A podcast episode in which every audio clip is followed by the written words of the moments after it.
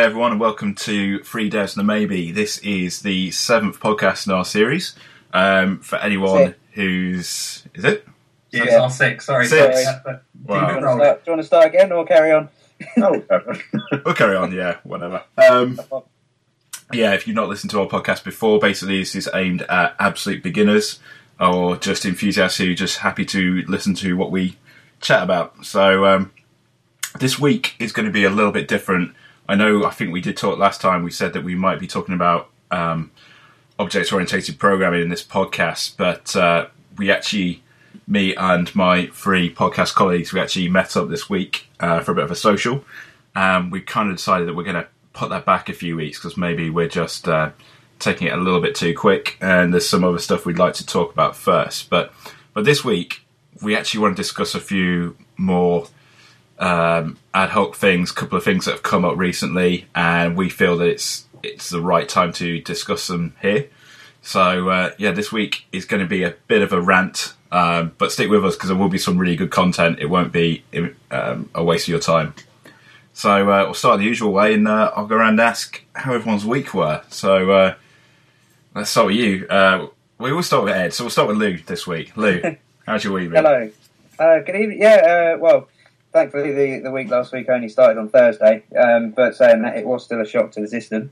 Yeah. Uh, the first time I had to set the alarm for, for well, I don't know what, ten days, and I was, yeah, more than more than used to having a good old lie-in. But um, yeah, straight back into work, working on um, on a big site, which uh, which has been going very well. Um, using my using my framework, which has been good so far, so good. Not too many uh, not too many issues gone wrong with it so far. So um, so it's been all good fun. Um, Uh, what else have I been doing? Oh, yeah, over the uh, over the Christmas break, I've been doing quite a few tutorials and stuff, and I finally managed to get a site live of my own. Nice. So uh, there is a there is a blog site which I have now put live. So what's the email for that? It's l canes web developer blog dot co dot u k. There's only one post on it at the moment, but um, I'll, I'll kind of discuss the what I used to make that when we get. I assume we're going to do our usual plugins bit of the podcast. Yeah, definitely. Yeah. Um, I was um, going to say, obviously, oh, you got Disqus in there as well. Yeah, yeah, yeah. It's good. It's, it's good actually. That whole Lou inspired me to use Disqus. It is awesome. That's one thing I definitely want to talk about. Yeah, yeah I'm going to chuck it on mine because I was listening to a, another, a different podcast this morning. I'm not going to give them free publicity. Traitor. Yeah, because obviously we're way better than it. But uh, apparently Disqus can sit nicely on top of WordPress comments anyway. So, oh, no, can, can you import them then? Or uh, does it just... Uh, from what I can understand, I've not actually properly looked into it yet. It supports quite a few platforms. Yeah, you can you can install it and then it will it'll basically sync up the Disqus comments with your WordPress comments. So say in like three months' time you actually didn't like Disqus and you don't want to keep it, you can just get rid of it. And oh, that is cool. Yeah, so they've actually thought of everything, haven't they? Absolutely, yes. Yeah, so one of those things with that and uh, and get that sorted sometime over the next couple of days, I think. How long does it take to crazy. add that to a site then? Pardon? How long does it take to add? Oh, it's so easy. I, I did it for both my own blog and then also the Three Devs blog. And literally, there's like, as um, Fraser was saying, like there's loads of integration with other things. I'm sure Lewis will go on about what he was, um, what he. Uh, He'll go on about like Octopress and stuff and how to do it on there. Yeah. But like the raw thing to do is just like, you know, it's just a JavaScript code snippet pretty much. Yeah. So it's a JavaScript code snippet and then like a comment div. And all it does is create an iframe. But the nice thing is, is, you know, I'm sure you've all had this. You've had like the Facebook social widgets and stuff and they just destroy the page pretty much. Yeah. They overtake the page. But with this, it seems to like work well with the parent width and like the parent height and like the styling around it. Okay. Yeah, I've st- I've just used the old, um, the good old-fashioned Twitter widget on the right-hand side of it for the time being. Um, I haven't had much opportunity to play around with the layout yet, but I've, um, I'm working on a local version at home to try and style it up a bit. So hopefully oh, no, that'll be good. So it's good. You say you've done this on Octopress? Yeah, Octopress. Um, what is Octopress? Because I've, I've I've heard of it, but is it is this the one that's the, the flat uses flat text files rather than the database? Or is that something? Yeah, it uses Markdown files. Right. Um, It's just dead simple. There's just a really nice um, command line facility with it, where you just create posts on it, nice and simply. Um, it's it's brilliant. And yeah, I mean, as I say, yeah, it just creates the files, and you just write the files in Markdown format. That's not something I'd used before, but it's yeah. incredibly simple to learn. Um, and yeah, it's just really, really easy to get something up and running. And all like the all the complicated stuff, like organising stuff into categories, you haven't, that's not even difficult. You just literally. Um, in the, the what what it's called, was it called YAML front matter? uh, matter at the top of the page, there's like um, a list of um, sort of parameters like the page title and um, date and comments, true or false, that sort of thing. And on there, you literally have categories. And instead of square inside of square brackets, you just literally type in the categories you want to allocate them to, and it just dynamically generates them as you type them in and save the page. So it's and yeah, I mean the whole template of the blog is completely taken care of. So it's so simple and nice. And I quite like the um, I quite like just the, the design of it now. Anyway, the, you know, just the way it comes out of the box. The code highlighting like, looks really nice, doesn't it? Oh, it's awesome. Yeah, there's the, like nice little plugins built into it for code highlighting and stuff like that. Um, you can you can nice and easily get things like line numbers and highlight certain lines of code and import code files and however you want to use it really. Um, I've only written one post so far on it, but um, you know it's nice to be blogging again. I'm certainly going to be uh, going to be making the most of that cause it's, because you uh, used to blog quite a bit. Well, you you did yeah. have a bit of an online presence beforehand, didn't you? Uh, back in my golf days, yeah, I've, I've I did about four or five blogs actually to oh, kind nice. of. Uh, track my progress through my golfing career back in the day, um, but I always did I always really did enjoy blogging, and for some reason the last three four years I stopped doing it, but it is nice to be doing it now. And I'm not going to make it all entirely web related, but um, have you got, uh, have you got uh, links to your old blogs for the show notes, because that'd be awesome. I've just found one actually. uh, S E O, there you go. You see, are you happy with this, reading this out? Uh, possibly, I trust you, go ahead. It's uh, lewis keynes golf dot blogspot dot com forward slash XXX. The triple X bit isn't in there. Damn you, Fraser. No, they're really good posts. I, I really enjoyed them. That's why I, I was trying to egg like later there was on like get a blog, just get a blog, get a blog, get a blog.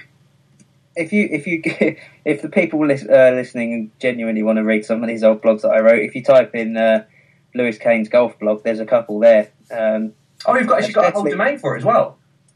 Lewis Keynes Golf. Oh, yeah, uh, Blogger. Blogger I used for that. So oh, right. You get a domain like lewis keynes golf dot blogspot dot com. Okay. Um, I mean, it's it's dead simple to, dead, you know, it's a lot like WordPress, to be honest. Um, but, yeah, down at Crowley, uh, lewis blog two thousand six dot blogspot dot com. That was one of the first ones. So, yeah, if anyone uh, wants to read about uh, golf stuff, there you go. Boom. That's, uh, yeah, that's my, my former life before my uh, my web days. Nice. Battling Tiger Woods head to head at the U S Open. Yeah, I'm losing. I um I want to ask you about your framework, but I guess we'll leave it for a little bit because that's one of the things we're going to discuss in a bit anyway, right? So um, sure. But we'll, yeah, we'll, yeah, that, that leads in nicely to the other stuff. So yeah, go ahead. Come back to that for sure. Um, Fraser, how's your week been? Uh, it's been good, thanks. Um, have we had a podcast since Christmas yet? No. This is our oh, okay. um, Yeah, so Christmas and New Year's gone. So for Christmas, what did I do for Christmas? I spent half of it at home with my housemates, um, just having, having dinner, and then went over to the missus in the evening. Um, and then I was off, I think, just trying to think when I was off. It's all gone so quick now.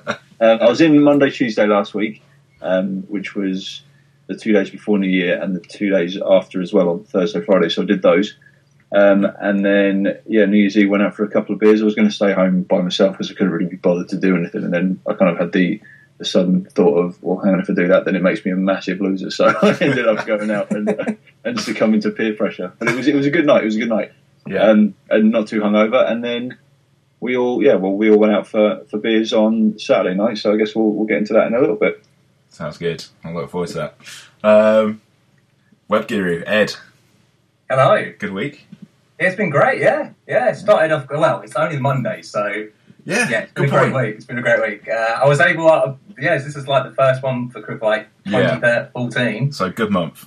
A good a good month so far, yeah, definitely. Yeah. Um, I was lucky, I've, I've just got back to like freelance stuff now. I was able to have a couple of weeks off because the deadline's working pretty well. Yeah. So, um, yeah, I had a pretty good, uh, pretty good Christmas, really.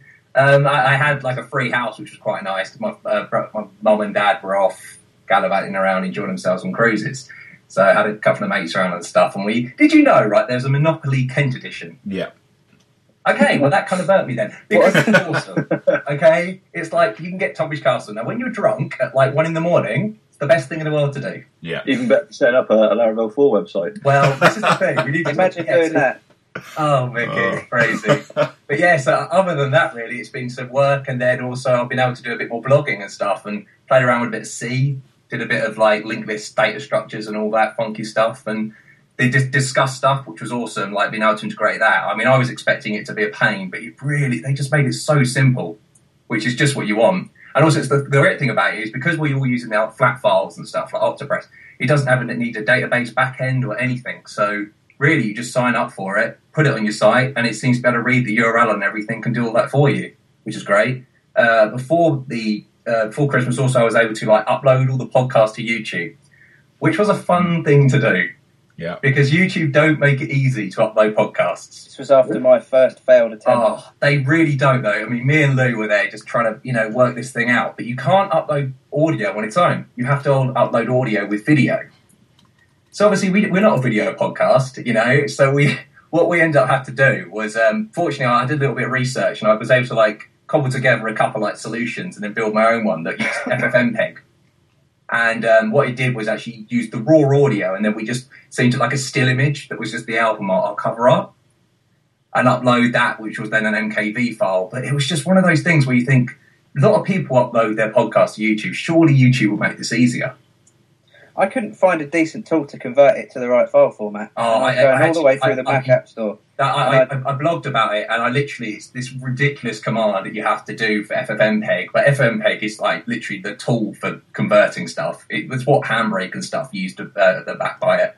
Um, oh, Handbrake, I remember. Yeah, and it's all backed by FFmpeg yeah. pretty much and all this, so it is awesome, but again, it's like confusing to use, and there's so many commands and options and stuff, but fortunately, a couple of blog posts helped me out, and I was able then to build up a solution, which was quite cool. Nice. I should have asked, actually, did anyone get anything, like, exciting for Christmas, like, tech-related, preferably, but anything at all? I did, but I did. It's pretty sad. You don't want to repeat it. I on. saw the picture of this, Ed. Yeah, what it's was pretty it? sad. I wondered if it was like a new set of coasters or something. Oh, but yeah, I, yeah, I saw this. Books, pretty much, yeah. Donald Knuth's Computer, Art of Computer Programming. All four editions, well, all four books of them. Wow. Wow, I know, that's sad. Anyway, Mickey, you got something though, didn't you? Something. Directing, I like that. Directing. And... Reflecting. Reflecting? Reflecting, no. reflection, no, deflection. Deflection, that is a word. uh, yeah, equally sad, but I've at least got an excuse, I guess, that I needed it. But yeah, I, I need it, it's like oxygen, but anyway, carry on. No, I, just, I got a book on concurrency um, programming, so... Uh, Are you yeah. enjoying it? Because the last time we were talking on the Saturday, you were saying you were enjoying it and everything. Have you been able to have a little chance to read um, a bit more? Not really. I've read the first chapter, um, so I kind of... synchronized and volatile and all that funky stuff. Yeah, I understand it in... Um, I'll tell you what, I'll explain it in pseudo terms because for anyone listening, you know, I'm better. But um, yeah, basically the whole idea of it, for anyone who's not done um, programming using concurrency and, and multi-threads, it's basically the idea is that if you use the example of, say, you're cleaning your house and then like halfway through you get thirsty and uh, and your name's not Fraser, so you don't go and get a beer, you go for a cup of tea and you put the kettle on. And then, uh, whilst the kettle's boiling, do you do you stand there and wait for the kettle to boil, or do you do something whilst it's boiling? So that's like the analogy. So with, with a computer program, you, whilst it's doing one thing, if it gets to a point where it's going to take a while and it's just not really doing much, the user can't really see what's going on, you could get it to go and do another thing. So the watched kettle never boils. That's the closest I could get with that, that one. That is deep. Yeah, sorry. Um, it's Monday night. But yeah, that was my, my geeky little present. But uh, yeah, how are you doing though, Mick? Because we've we've gone round and now it's back to you, sir. Um, I'm good. I'm good. As you know, I'm just decorating my house from top to bottom at the moment. I've literally taken a week holiday to do just that. And uh, how fun is that? It is great uh, holiday. It's the most tedious thing in the I world. Mean, what time did you wake up this morning? Then eight o'clock. And then you, what time did you finish? Well, um, just probably now. Literally twenty to seven. Oh no. So, um, yeah, pretty... It'll be worth it in the end, though. You'll have a lovely painted house. Yeah. Was it like that episode of Gavin and Stacey where you kind of, you're tiling the bathroom, but then you have a little nap in the... You have a nap in the bath and you wake up and it's six hours later. oh, oh, oh, that's a great episode. Oh, I wish, I wish. But um... Other T V shows are available. Do we have to say that? Uh... No, we're not a B B C, are we? But yeah, to answer your question, basically doing that and then... Um, Java assignment and Java exam coming up. So because uh, you've had Christmas, you, you're back on the twentieth, is it? Yeah, for you. You've got a bit of time off to do coursework and revision. Yeah, yeah, that's it. So I am basically revising um, inheritance and error handling at the moment. So um, yeah, it's it's good stuff, but um, yeah, it's just a bit knackering at the moment. So yeah. So oh yeah, this is probably a good time to uh, say if anyone's got any any plugins or anything like that they want to uh, plug at the moment. I actually came across something, or something was brought to my attention. I've, I've not had a chance to actually use it myself, but one of my colleagues at, at the office was using it. Yeah. Um, it's the big kind of debate at the moment, or not the big debate, but a big kind of topic of discussion seems to be the adaptive images problem. Um, yeah. And, uh, yeah, my, my colleague at work came across and, and showed me this fantastic thing that he's found. It's literally just called adaptive dash images dot com. Um, and it, it's really kind of simple the way it works when you think about it. Like, it... It's got a, a script which actually does the resizing, and then you've got some, some entries to put in your htaccess file. So what it does is when the browser sends the H T T P request to request the image that it's looking for, the htaccess file takes the, the image request, and rather than just sending the image back, it sends you first, sends it first to the, the P H P file, which then checks to see if there's a resized version of that for, because the browser header that it's sending with the with the request, it knows exactly what, what dimensions image you're going to be looking for. Um, and if you don't have one that's, I think it works it out like it's, if it checks the original image, and if the original image's width is bigger than the, the width that it's received through the through the H T T P headers, then it resizes the image to whatever you, you want to specify. So you can specify different breakpoints and stuff. Um, and it's, then it's, it's like an back. alternative to Tim Thumb, that kind of thing. I'm not sure what Tim Thumb is, to be honest. Oh, it's it's it's like a P H P class that you can apply to, to image tags, and, and you just literally pass in um, pass in like width and height and stuff to the end of the to the end of the tag, um, and then it, oh, well, and then it just dynamically does it. But it's quite it's quite temperamental. Plug this thing in, and it'll into an existing site, and it'll automatically take care of that for you. Um, so you don't really cool. That's yeah, yeah. I have to look yeah, at that. Anything at all with your with your image tags, um, and it's yeah, it just looks absolutely fantastic, and it caches the images as well, so it doesn't have to resize them every single time. Yeah, oh, every nice. But, that looks um, really good. Yeah, it does look really, really cool. I would. Uh, the only thing I'd say, um, that's really boring me to say this, but like from a business perspective, like you know, would you be charging clients more to to add this service, because it's kind of above and beyond. Okay, if if you quoted for a responsive site, I guess yep. It's all part and parcel. But even then, it's you know you could argue that a responsive site, you know, okay, yeah, it changes the uh, the display and everything, or the way the layout is is handled. Yep. But it's not. I don't, I don't know if responsive, it's within its scope is to you know handle different image sizes to to get the server to to load the right yep. image.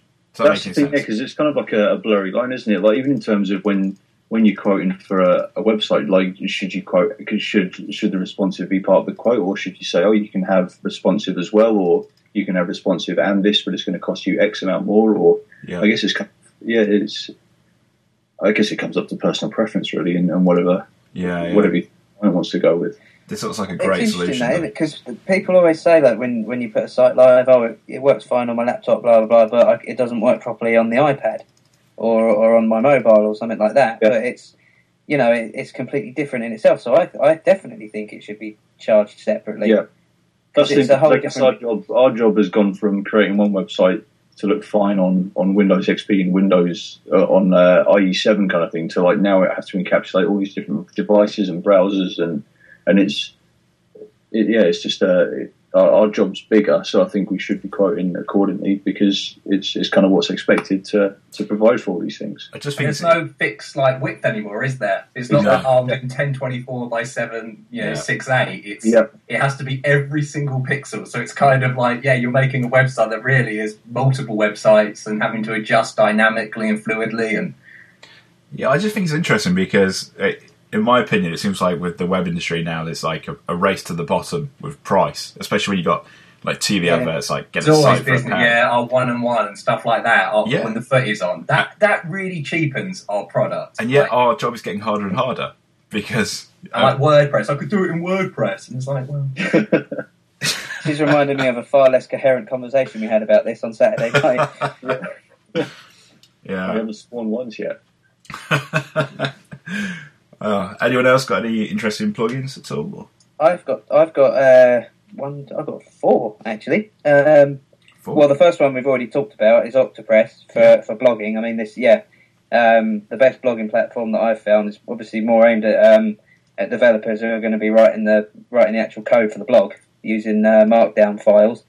Um, but that's very, very good. Um, and uh, alongside the Markdown um, structure is a, is a Mac app called mou app dot com. If you go to mou app dot com, it's a nice little um, Mac app on there, which uh, you can just write your, your Markdown code in one box on the left, and it automatically translates it in real time on the right-hand side, so you can see it as you're writing it.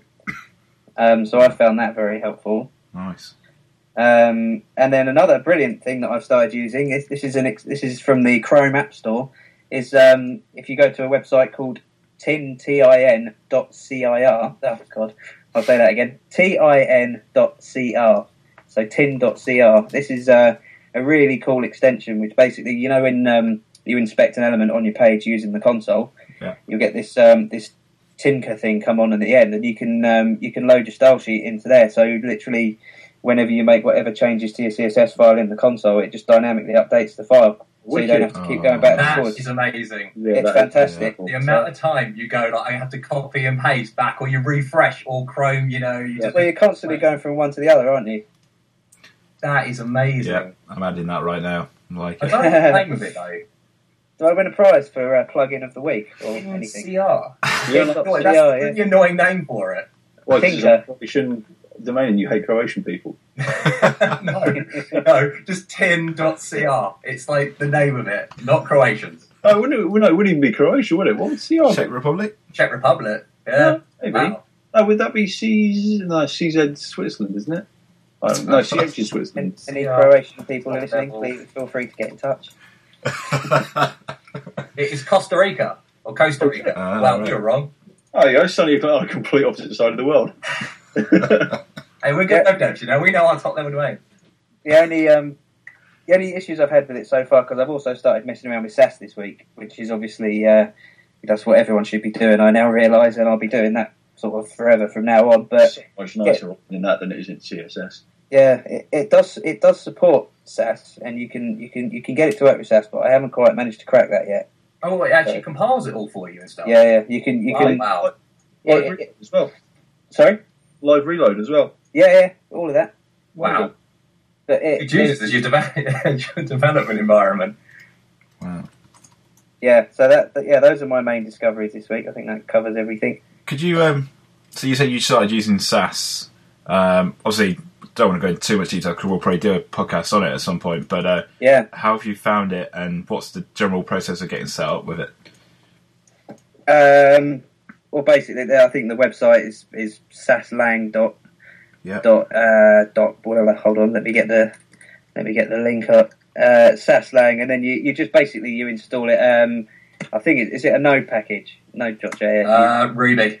Oh, it's Ruby. Sorry, yeah. So you use Ruby. You just get that installed on your computer, um, and then you just yeah you just start using it that way. I mean, all the documentation's on the website, but I, I really like it because obviously one of the problems with C S S is it's not dynamic, is it? So uh, by using this, you're able to declare variables, and then you've only got to change like a colour in one place that's going to be applied throughout your style sheet and stuff like that. And it's uh, yeah, I mean, it makes writing C S S a lot faster. You really would hope they would add that, wouldn't you?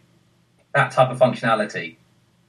You know, yeah, variables and C S S. You know, I mean, I know the things that you I, I know do, it like, goes yeah, that divide of like, is it you know, function adding function stuff, but simple variables would be really good to, for like the dry principle.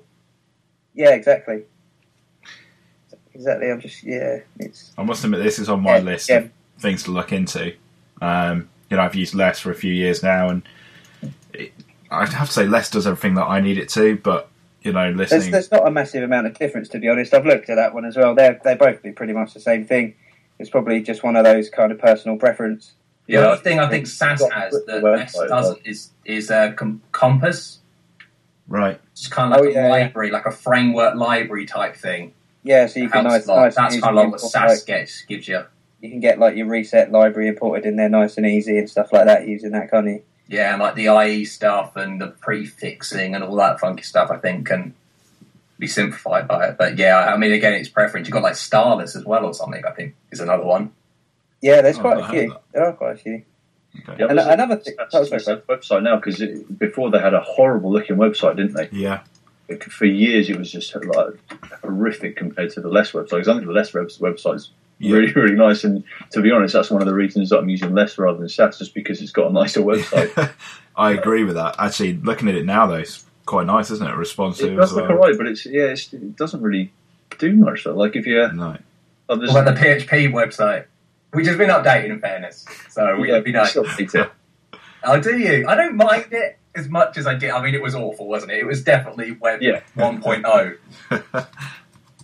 Web one point oh. Web one point oh or zero point five or something. Have you heard anyone refer to the web as Web two point oh or Web three point oh in the last couple of years? Not in a couple of years. Back That's in the day, weird. Though, it was the thing, wasn't it? And you had, like, the, uh, oh, what was it, the little stars that looked like the glowing, like, oh. Yeah, I remember when uh, when when Web three point oh was, like, one of the big buzzwords, and then I had a meeting with a potential client, and he was like, I don't want to make the website Web two point oh, I want to make it Web three point oh. With extra like, awesomeness. It doesn't mean anything. It's like, no, I'll make it four point oh. Oh. Yeah, that's like saying, I want this, but better. Oh, that should like, have been the name of our podcast. That would have been absolutely brilliant. It's one, oh, three point oh. Oh, man. Have you, oh, one thing I did uh, see, sorry, is uh, the Epic P H P t-shirt. made in production dot com. Just saw that on Twitter uh, an hour ago. Yeah. Um, the little story behind that, uh, Zach Ziegmiller and Phil Sturgeon made it, and it's a funny t-shirt. It was all about this rant. I don't know, a couple of years ago, there was this massive rant about P H P. Again, we've got all the haters with P H P, and I'm sure we'll be talking about that today, actually. Uh, but there was this one like little phrase from it that you say, like, you pull out a hammer, but to your dismay, it is a claw part on both sides. Still serviceable, though. I mean, you can hit nails with the middle of the whole, um, middle of the head holding it sideways. So that's kind of taking the mick out of P H P, that it really is a jack of all trades. It doesn't really do anything right. But then this guy made this really awesome t-shirt, which is just the double claw hammer. Nice. And it's sad, and it's geeky, and Mick, it's your next t-shirt to roll around you, you've Kent with. So have you bought it yet? I haven't bought it. I'm going to buy it. I will. It is awesome. The anti-P H P rants are funny as hell. That kind of leads us quite nicely on, actually. But um, did anyone else have anything else they wanted to... Sorry, I've got one yeah, more thing. I'm really it. sorry. No, it's fine. Um, I, today, uh, this is a question, actually. What do you use for your code highlighting on your sites? Octopress uh, now. Syntax Highlighter. I think what do you mean code highlighting? Like code, code formatting within blog posts? Yeah, that kind of thing. Uh, I've got a, a little plug-in on, because mine's on WordPress, and I don't mind that it's on WordPress. I like WordPress. Um, let me try and work out what it's called, though. I've used Highlight dot J S, which has been quite nice. Yeah, that's the one I was I used to use quite a bit, and I had used it before, like for quite a while. How about you, Mickey? What do you use? Uh, I was just looking now. I, I only know it as Syntax Highlighter, but it's by Alex Gorbachev. I think. See, there's a, there's a couple, isn't there? Like front end ones. There's like Highlight dot J S. I know there's Google Code Prettifier. Yeah. yeah oh yeah, I've used that good one. As well. Yeah. That's uh, and then also you've got Syntax Highlighter. But the one problem I have with all these is that I'm because I've started blogging more now. I'm, I'm coming into like these corner edge cases where like in certain cases like with Java enumeration types, enum types, and everything, or some like some command like bash commands, it doesn't style them the right way. Yeah. Um, and I was like, well, you know, I've got to find one that works. You know, and it has to, you know. There must be one that will style it and do everything for me. Um, and the thing was, was like when um, Lewis was talking about Octopress and stuff again, I had a look at that. I'm like, oh, it uses Jekyll. And I was like, back in the day, I used a bit of Jekyll. And I was like, oh, Jekyll uses Pygments. And I was like, oh, why does it go all to the effort of using a Python? Because Pygments is written in Python. Yeah. Um, so it's going to all the way to the effort of actually using Python and making like a wrapper around, uh, Ruby wrapper around it to be able to actually use it. And the reason why it does it is because it's the best. Uh, it's a it's a, it's a server-side one, so it's actually on the server you put it. Um, but it has an awesome command line interface, and it just does it syntax highlights everything. Uh, I can now understand why they actually went to the effort to use it and stuff. Uh, but the one trouble was, of course, was I'm using a I'm using a P H P app. Yeah. Um. Uh, but yes, yeah, so I'm using a P H P app. But so what I ended up doing instead was I actually made a small wrapper around it function that actually spawned off a child process, and it then just called the Pygments command line. I've, I've blogged about it and stuff. Um, but yeah, it's just it was a, it's the best. Uh, it's the best I found Pygments. But okay. you can. It's not uh, because it's written in Python doesn't mean you can't use it in other languages like P H P. Okay, so we can put that in the show notes as well. Oh, that's quite good. I'll have to give that a check out. So, should we uh, move on? Yeah. Cool. So, uh, I guess if I just explain to uh, to our listeners, basically, we did have a little uh, social night out the other night. Um, just a chance to really hook up because we've not all been out for, for drinks for a while. But we also. What a club. But uh, one of the things we wanted to do was just kind of have a bit of a review of how the, the podcast series was going. And um, a couple of things have come out of that. And, and one, like I say, was perhaps maybe some of the things we've, we've said have been a bit, um, perhaps maybe too advanced for, for where we are at the moment. And, uh, and perhaps we haven't looked at some uh, procedural P H P as much as we should have, um, even though it's quite hard to talk about on a podcast without any kind of visual aid. So that's a difficulty, but perhaps we'll, we'll try and have a look at that a little bit more. But that kind of led us on to how how we would expect an absolute brand new P H P developer to start, where to start, in an age where if that developer buys a web magazine, they're probably, the first thing they're probably going to see on the front page is something like a new framework's just come out. Learn this framework. Uh, this is the best framework. You should be using this, blah, blah, blah. And, um, and basically... I think if we start off there, and perhaps even if Lou, if you're happy, perhaps to talk about yeah. what you experienced this week and uh, and how you felt about that, really, I guess. Sure. Um, yeah, it's, it's never kind of that easy to, to to kind of explain to explain the situation, but you know, I, I take it we all kind of follow the same kind of people on Twitter, and we see the kind of um, yeah. to and fro's that they all have, and, and some of it gets. It's quite heated, doesn't it? And it's it seems bizarre to me, and I, I have unfollowed quite a few people this week. Um, but one of the one of the main things that's sort of come up this week, there's a there's a blog post written.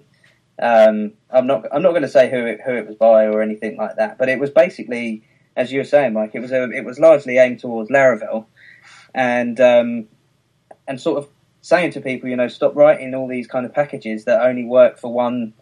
for only one for one framework and not for everything. And it kind of all escalated from there, and it kind of struck a chord with me because I'm kind of, I, I don't at this particular moment in my career understand why everyone's using, you know, looking to use a package for everything and trying to find something that someone else has made rather than, you know, trying to use their own, their own skills that they've learned themselves as a developer, you know, to try and, to try and come up with their own solutions and their own kind of toolkit, you know, whether... whether it's the best or the worst bit of code you've ever written in your life, you know, it's it's still going to be a valuable learning resource to you one way or another. And um, I kind of write quite, wrote quite a lengthy comment on this blog post, um, which was it was a bit upsetting afterwards because it appears that it was the only comment there that didn't get responded to. But I thought I made some good points in there that, you know, I'd like to discuss with you guys and see what your thoughts are. So, you know, do, are you happy for me to maybe read a couple of paragraphs from this com- from this post that I wrote? Go for it. Cool, okay. Um, I won't read the whole thing because it was quite lengthy. Um, so let's go from here. So blah, blah, blah. I've, I've, I have, this is me now reading my post. I have recently developed real issues stroke concerns with the idea of using a mainstream framework because I think this may disrupt my learning process. I'm not too sure that the use of third packages or libraries, et cetera is always the best idea for me. The best reason for that being that if something breaks, I could suddenly be in trouble and at the mercy of, of things like the quality of the documentation and even my own ability sometimes. I'm not ashamed to admit that at my stage of learning, I have to be very aware of this possibility. Uh, to date, I have used CodeIgniter quite, exp- quite extensively, more so than any of the others, and when the realization came to me that this framework may be effectively dying soon, it dawned on me that if I'm only as good as the framework that I use, then this can this cannot be a good thing. Suddenly, I will be in a position where I am a developer who can only write in quote-unquote CodeIgniter, but I may have forgotten some of the important vanilla P H P stuff. This is why for the past two months I've been attempting to build my own framework and have begun utilising it in live projects, as it gives me the chance to continue to build it up further during a live project. I get to see it break and then instantly get feedback about where I may have gone wrong. And then the opportunity to develop, to improve as a developer comes by fixing those issues. Um, I'll read one more one more paragraph and then and then we'll kind of open it up. So then I've said, the, the learning process during this time has been extremely valuable. And I think that it has helped me develop my own skills far more than using any library, uh, sorry, far more than using library after library from Composer, for example, which, although is very simple and quick and efficient most of the time, it's never been reassuring to me to be using someone else's code that perhaps either A, I don't fully understand myself, or B, that I wouldn't feel comfortable debugging. And that, that whole that so that kind of captures my whole uh, my whole perspective on on this whole culture that there seems to be, that everyone's trying to find a package that someone else has written. I don't know if you guys kind of share that view, or uh, I've definitely got my opinion, but I've been talking a lot. So let's Ed Fraser, what do you two? Uh, you shoot. Um, I agree completely. Um, that's pretty easy to say, isn't it? Uh, I suppose like, expanding on that, though, I mean, it is a tough one in the sense that it's a double-edged sword where, okay, so you want me to learn something, but you then don't want me to write any code. You just want me to be using the packages, really, and understand how they work, but without actually writing any of the code. That they, yeah. You know, and I mean, and I'm sure like you're you're like me. You know, I learn by having a look what's going on. I need to know what's going on. I need to write it myself, even if it's a simpler version of it. If I know that I understand that, then I have the confidence in myself that when I use that library, I'll be able to do it. There are certain libraries um, that I don't, you know, have that much interest in actually ever making, and I always do just rely on them. I mean, stuff like, um, oh, what is it? Like, oh, not car payments, I suppose you would actually care.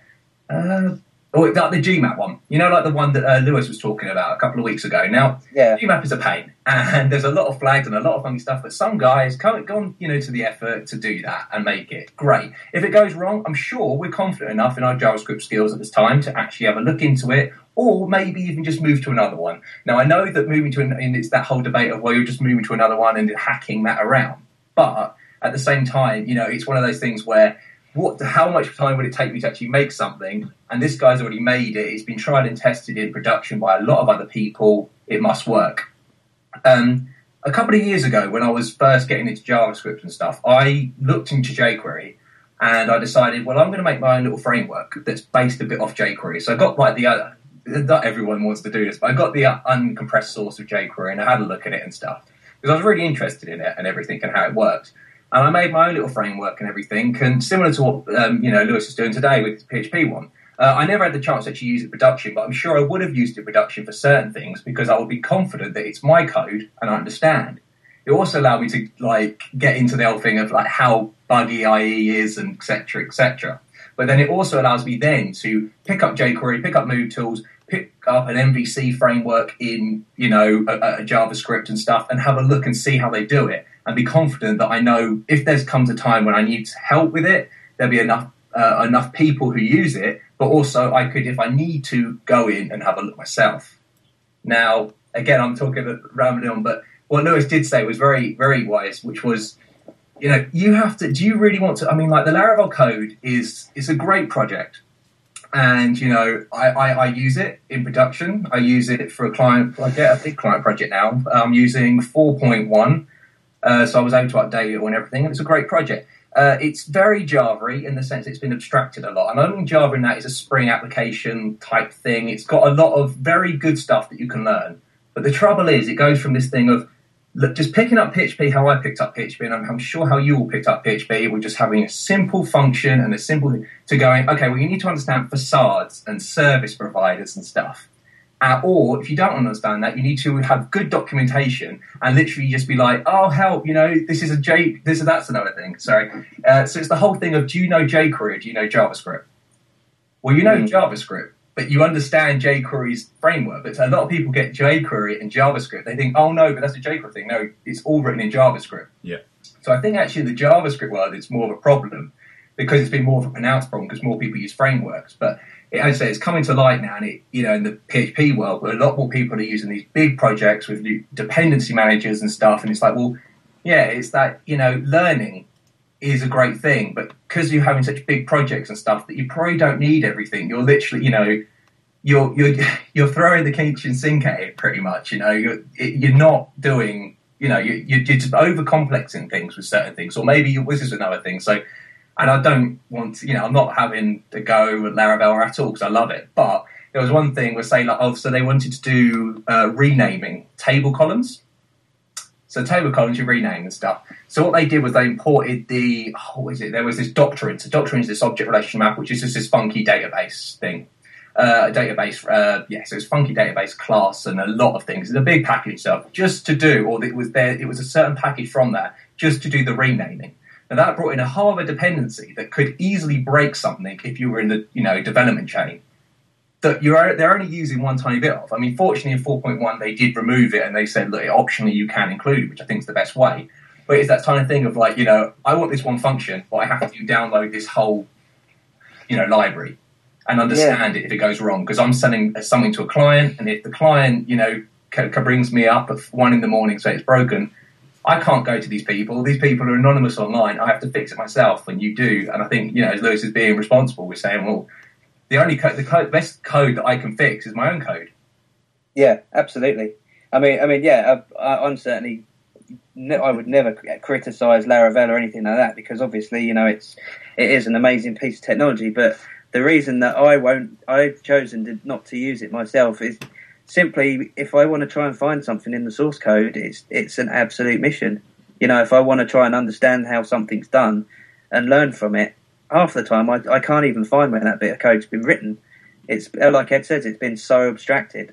I mean, we tried to, we tried to, Ed, didn't we? We did. A few weeks back, we tried to find something. It's all dynamic, make it very hard. I think they have in one in, in four point two. I think they're making it easier, and I think in four point one they made it a bit easier. But for, for people, it's kind of this progression where you start off with a bit of P H P.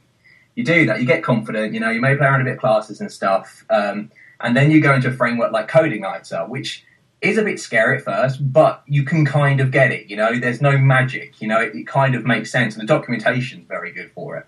Yeah. Um, and then you go on to Laravel, and if people are just going, jumping into P H P, like, I want to learn P H P, and they're literally, okay, well, here's Laravel, you have to use Laravel, because no one else uses normal P H P anymore, or raw P H P, it's like, well, that's a bit scary. Yeah. And then you're then you're going to get into this, quote-unquote, be a Laravel developer. Yeah. Because you're not a P H P developer, you're a Laravel developer, in quotes. Yeah, what do you got, Mike Fraser? What do you? I mean, what's your take on this? Um, well, I think you you both hit the hit the nail on the head pretty pretty heavily. Like, I know we all kind of learn P H P in a similar way. Like, you kind of start off doing the basics, doing your your hello worlds and, and what have you, from basically from procedural to object oriented, and then jumping into frameworks. And I think mm. if if well, I, I guess our target audience are people that are new to that are new to web development and want to get into it and, and learn everything. Um, I think. All the kind of buzzwords and everything they'll see is, oh, you need to learn, yeah, like you say, you need to learn Laravel, you need to learn, maybe not CodeIgniter anymore because it's pretty much becoming obsolete, but I think it's kind of, it's very much the wrong way for a beginning web developer to get into, because otherwise, you, well, if you can actually get a grasp of it, then you do get very much pigeonholed into being a Laravel developer rather than being a P H P developer. Um, and if you're a truly good P H P developer, then you can work out what you need to from any of the frameworks, whereas if you kind of just specialize yourself in, in say, Laravel, Um, you, you're shoehorned into Laravel in the second that, that the, the industry decides, oh, actually, no, Laravel's not the in thing anymore, let's all go on to this other framework, um, then you're back to square one again. And you kind yeah. of, it's the same thing with like the P H P, it's like, oh, I'm a Laravel developer, oh, that's a Laravel thing. It's like, well, actually, no, because if you knew the P H P behind it, you know that was just a P H P thing. And that's the whole jQuery JavaScript thing where people get confused with what it is. But it's because they've just learned Laravel, so they think, oh, that must be a Laravel, like the colon colon, you know, you've got session colon colon get. Oh, colon colon, that must be a Laravel thing. It's they don't understand that, you know, it's a P H P static class or something, yeah, static method, you know, that kind of thing. I think there's, there seems to be quite a lot of, um, what's the word, maybe maybe elitism or something like that with some of these things where... where it doesn't always seem like the, the lesser experienced developers get taken into account with, with yeah. some of these projects. And I mean, thankfully, there, you know, there are guys out there, out there like Jeffrey Way who, who puts a hell of a lot of work into trying to, you know, make things more understandable for for the beginner developers. Um, yeah, I mean... And like, like like we were saying at the, the weekend we were having a chat, there does seem to be like a bit of an in-crowd of these prominent developers who are all using the same technologies, so they're all talking, and these are the vocal ones within the community. Um, so you can be very easily misled into thinking, oh, well, I want to be a web developer, I have to learn Laravel, or I have to learn this, and I have to learn that. And it's, it, it, the point is you, you don't. You just need to learn whatever it is that gets the job done at the end of the day for you. And, it, yeah, it, it just seems you, that... You need, you need to understand the code that you're working with, I think, is the is the crux of it. And maybe it's a progression thing. Maybe when you do get that far down the down the stage of learning that you know, you are you are just kind of happier to to use something like that. But I mean, I, I'm definitely I definitely don't feel that way myself. But I seem to be in a bit of a minority, possibly. I don't think you are at all. I I, I see this in in two different ways. Part of me thinks, okay, when I when I get into my car and I and I go to drive my car, I have no clue what's going on underneath the, the bonnet. I, I don't understand how the car works. I don't know the first thing about cars, but I know how to drive a car, and that fulfills my purpose pretty much. Now, okay, in programming, you can say the same thing, and, and certainly when you're when you've been doing it for a few years, I think, you know, a good library works on the basis that if it's got good documentation, all you have to look at is I can call this method, it gives me this. Uh, I give it this, and it returns me that. And I love that. I like that modularity. But in this particular debate, I'm actually, I agree with Lou. And I mean, to be honest, I've not looked at the uh, Laravel code base, so I'm, I'm not specifically picking out Laravel here. Please don't think I am. But it, in order to use a framework, if you're a web developer, I, I do actually, even though this goes against a, everything I've just said, I do think it's important that you understand what's going on underneath the hood. Um, I, I just do think it's important. And but it's like a mechanic, though, isn't it? Because yeah, we're like, kind of the mechanic of the yeah. web, so we should know. We should know, exactly. That's where the example of the, you know, getting in the car kind of falls down. You're right, and we do this as a um, as our profession. Oh, no, it was so. a good analogy, though. I did yeah, like. But the thing, the thing is, Thanks, um, you know, we are we are expected to repair these things if they go yeah. wrong. We don't have we don't have a mechanic to go to. Precisely. So if we're deploying a web, yeah, exactly, and that's that's yeah. the difference. Yeah, isn't it? That's it. We are the mechanic, and yeah, yeah. And this is what it all comes down to with me, like, how confident am I in, if something breaks in a live project and suddenly I've got to fix it, you know, how confident am I with what I'm working with? But it's shipping quick code, isn't it, you see? Yeah, that, I mean, I that's the other side of the fence. If you become confident and you understand the fact, yeah, and it's, they really are beneficial, but yeah, it's that kind of confidence factor, and shipping quick code is obviously, you know, obviously we don't like doing it, but we do have to do it sometimes, let's be honest, you know. Um, and, you know, some of the code we write, we don't enjoy, you know, we don't like, you know, and, and sometimes using a, a, a, you know, a plugin, you know, that is bigger than what it needs to be, but it gets the job done, is what you, you know, you will use. But yeah, the, the, the right way to do learning, I think, is by doing it and actually learning it, not by just, by using all these abstractions, which are frameworks and stuff, to actually get the job done, is by actually learning, like, get, I mean, because this is the thing, you know, people get, may get, get confused. Oh, what is a, what is Um, dollar underscore get, because they're so used to maybe using Laravel with input colon colon get yeah, or something. You won't, yeah. If you're using a framework, you'll never see exactly. And there's reasons why you wouldn't want to use it, um, you know, get. But then people need to learn those reasons. Yeah, I still think people need to learn them themselves instead of me or someone else or one of us going, "Oh yeah, that's a bad thing to do. Don't do it." Well, I kind of like seeing why it doesn't work, if that makes sense, you know, because then that's, like, that's oh the, yeah, that's the bit that you learn from. Yeah, that's it. Your own experiences, you know, and yeah, yeah.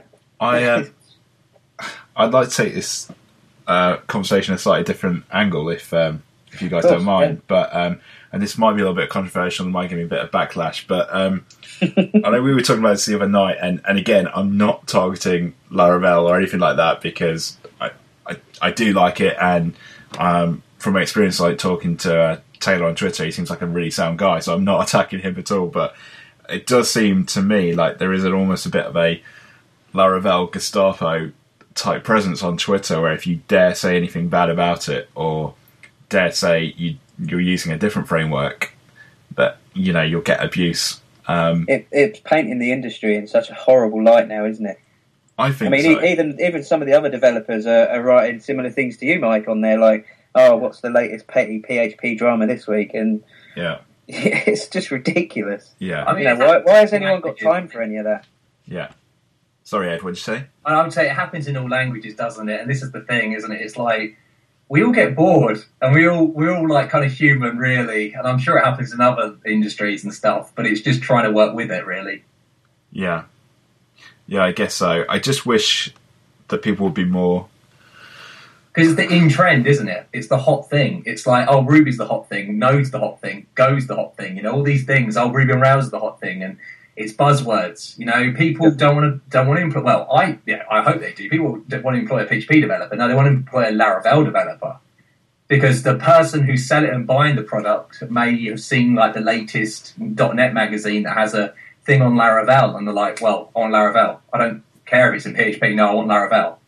Yeah.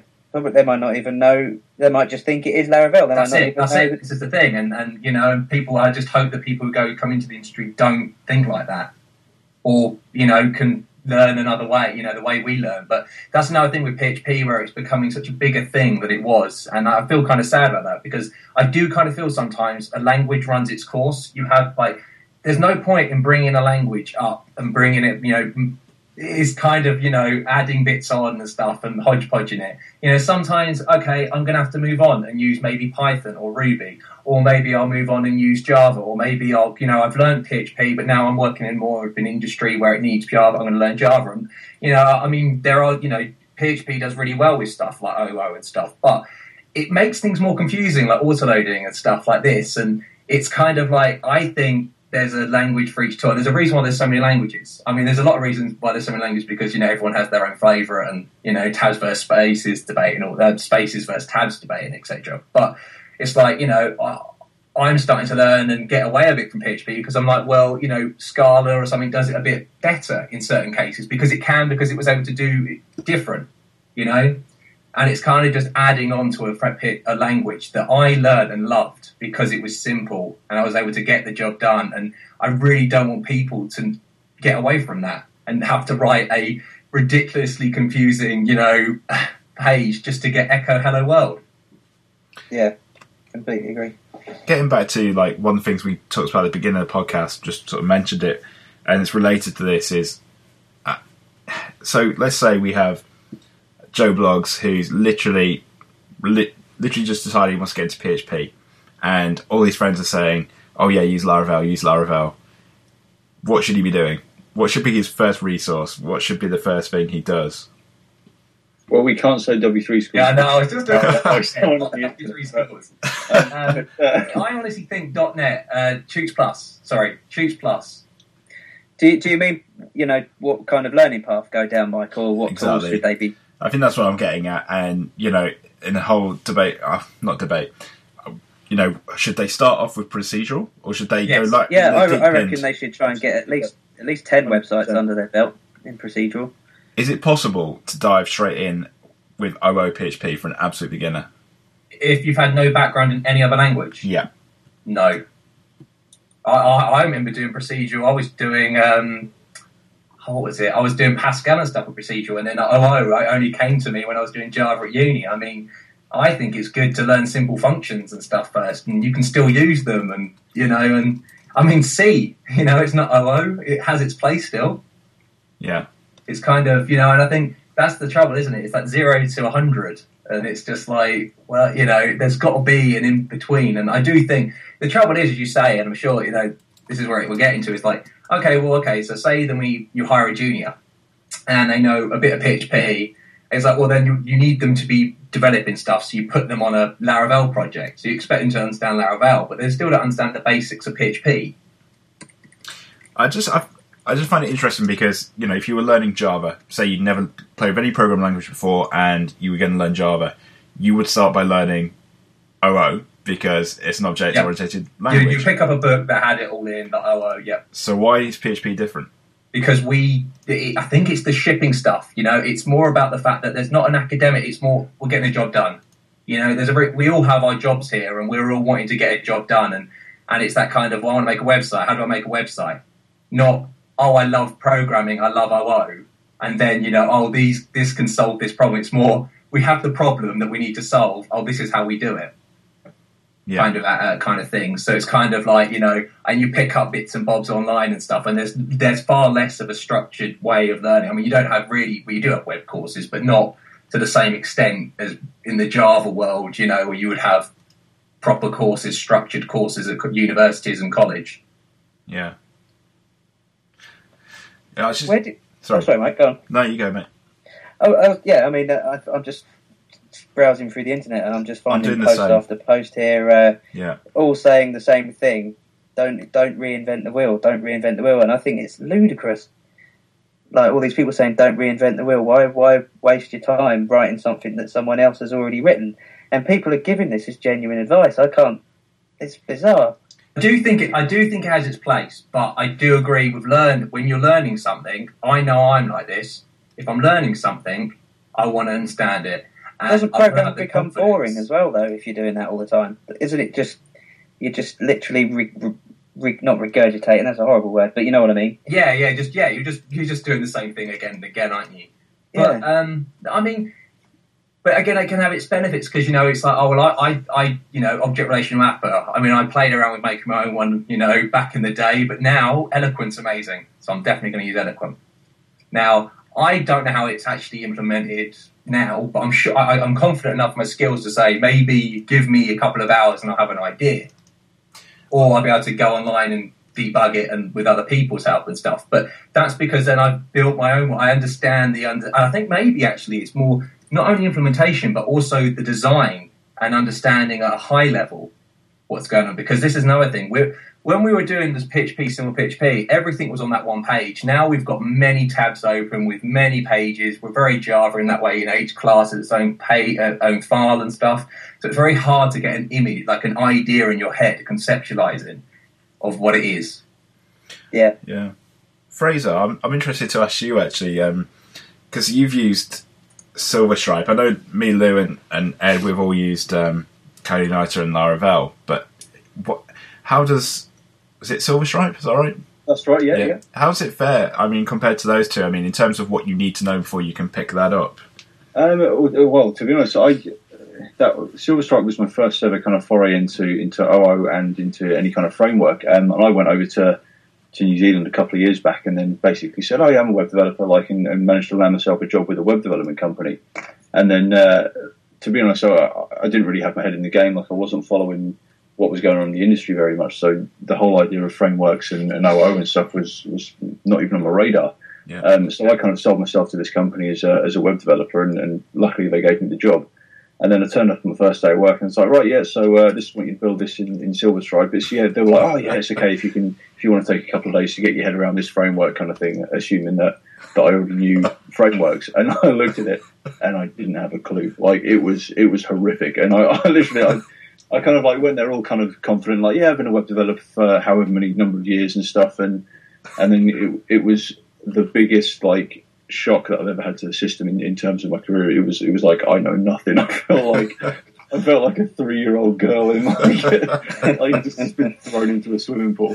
Um, but it, yeah, it was it was pretty horrific. Um, but I kind of I like, battled with it and battled, and they were very good. They were very patient with me. Um, and uh, and yeah, luckily, so like one day something just clicked and it, it all kind of all kind of came to. But I, I still use SilverStripe quite a lot in my uh, in my freelance work. It's kind of It's a really nice thing. It comes with a, a C M S already on, already attached to it. You can get it independent of the C M S, or, or they've got a C M S that bolts onto it as well. Um, and it's just a really, really quick and nice way of getting getting sites out there, to be honest with you. And it's a lot. It, it doesn't have the the kind of the complications that Laravel has. Um, and it's yeah, it's just a really nice, quick way of, of putting simple websites, which are the ones that I like doing for for freelance because I've got a full time job anyway. Um, so really the only the only kind of freelance work that I do want to take on is, is just stuff where it is a simple website, kind of knock it out in a couple of weeks and, and hand it over to them, and then that's that, and it's it's absolutely perfect for, for what I use it for. Nice. Yeah, it looks pretty good, actually. I, I think before before anyone should start looking at like the major frameworks, they really should take a lot of time studying first just how M V C works. I mean, once you once you've grasped that, then you can probably adopt most frameworks fairly easily. But until, if you don't even know that in the first place, then yeah. I definitely, you know, once that, I mean, I think that's probably where I went wrong. I think I, I tried to start using some of these frameworks before I properly understood how M V C worked. And then the moment I did understand how M V C worked, it just clicked straight away. The trouble is there, it's like kind of scary again, isn't it? Because you're like saying P H P and M V C, and people may think, hang on, is M V C another language? No, exactly. You know what I mean? that, that kind of thing, you know. And it's that it, it's really hard, isn't it, to say what to learn and like how. And I do think procedural probably is the best way to learn first. Yeah, I think. Yeah, I mean, as I guess we'll be wrapping up in a minute. So I, I guess the thing that we really want to say to the listeners, especially people who are real beginners and listening to this podcast, is that I think we would all agree that you know, don't worry about a framework to start off with. It's don't try and run before you can walk. You know, take your time to learn the fundamentals, the basics, and then build up to using a framework if you feel comfortable with it. Yeah, and you can ship good code. Well, you can ship websites. You can ship yeah. stuff just using straight, clean, bog standard P H P. There are plenty of people out there doing that. Yeah. yeah. At the end of the day, when a user looks at a website, they don't see what framework the person built it in. At the yeah. end of the day, they see the site that, that's exactly. rendered on the that's, screen. And, and that's the client as well, you know. If it's not broken, you know, if it works, that's it. They don't mind. Yeah. And to to be controversial, I mean, the guys doing that are arguably more competent developers, possibly. You know, because everything yeah. is handwritten and, you know, homemade, as as it were. Yeah. Definitely. Did anyone else have any anything profound they wanted to say before we uh, wrapped up? Or... I hope we've... Uh, Answer more Just, questions. I mean, this isn't this isn't a char- certainly not a character assassination of Laravel. I hope yeah. if if Taylor or any of those guys ever going to stop using it. Yeah, no, exactly. Yeah. If if they do hear this, all all all I personally am trying to say is that it's possibly not not not particularly easy to understand for a, for a lower level developer. So that's all. I mean, that's just trying to be constructive. You know, that's I not, think that's not a fair word, yeah. Yeah. Yeah, you know, and um, they might be aware of that, or they might they might have chosen to, to build it that way. So, you know, if so, fair enough. Absolutely. Cool. Well, we've just hit the hour mark, and um, I think we'll have to decide off air um, what we're going to do next week, because uh, there was quite a few things, like I say, we discussed at our uh, our social event. I have to try and remember what they were, but um, and we got a picture of you and Fraser on the Twitter, don't we? Yeah. I like the fact it looks like we're on top of a skyscraper. I really like that. It looks like we're sat outside. Yeah, sort of China, doesn't it? But um, down to, like, Hong Kong or something. But, uh, but yeah, we were talking about, again, kind of maybe scheduling this in as a, a once yeah. a week thing, because we we realise we've been a little bit kind of sporadic with it, kind of putting one out whenever whenever we can put it in. But we are going to try and get there to yeah. a stage where we're going to be putting them out once every week at an allotted day. But we we still need to decide on what the day is going to be. Yeah. Um, so yeah, um, just in case anyone out there is subscribing and then sitting there wondering when updates are going to come, yeah. um, yeah. by all means contact us and ask. You know, let's yeah. hear from hear from some of you. We, yeah. we did hear from one, didn't we? Which was very nice. We yeah, we did. Yeah, yeah thank you very thank much. You, mate. That was really nice. Yeah, yeah, yeah. Absolutely. We really would welcome more feedback as well, positive or negative, because uh, yeah, we uh, want to do a good podcast for you guys and. Um, Yeah, like Fraser says, we're going to try and do uh, more weekly, and we are here long term. We're going to, you know, produce many more of these, and, and we're also going to try and, and take it back a step and just try and have a look at some more, you know, basic procedural code, and um, we'll have to think about how we're going to do that, the best way to do it in a in a podcast. But um, yeah, we'll uh, we'll either be continuing this kind of debate next week, or we'll be looking at some more. some more sort of beginner programming. So, uh, yeah, thanks for listening, guys, and uh, we'll be back next week. All right. See you later.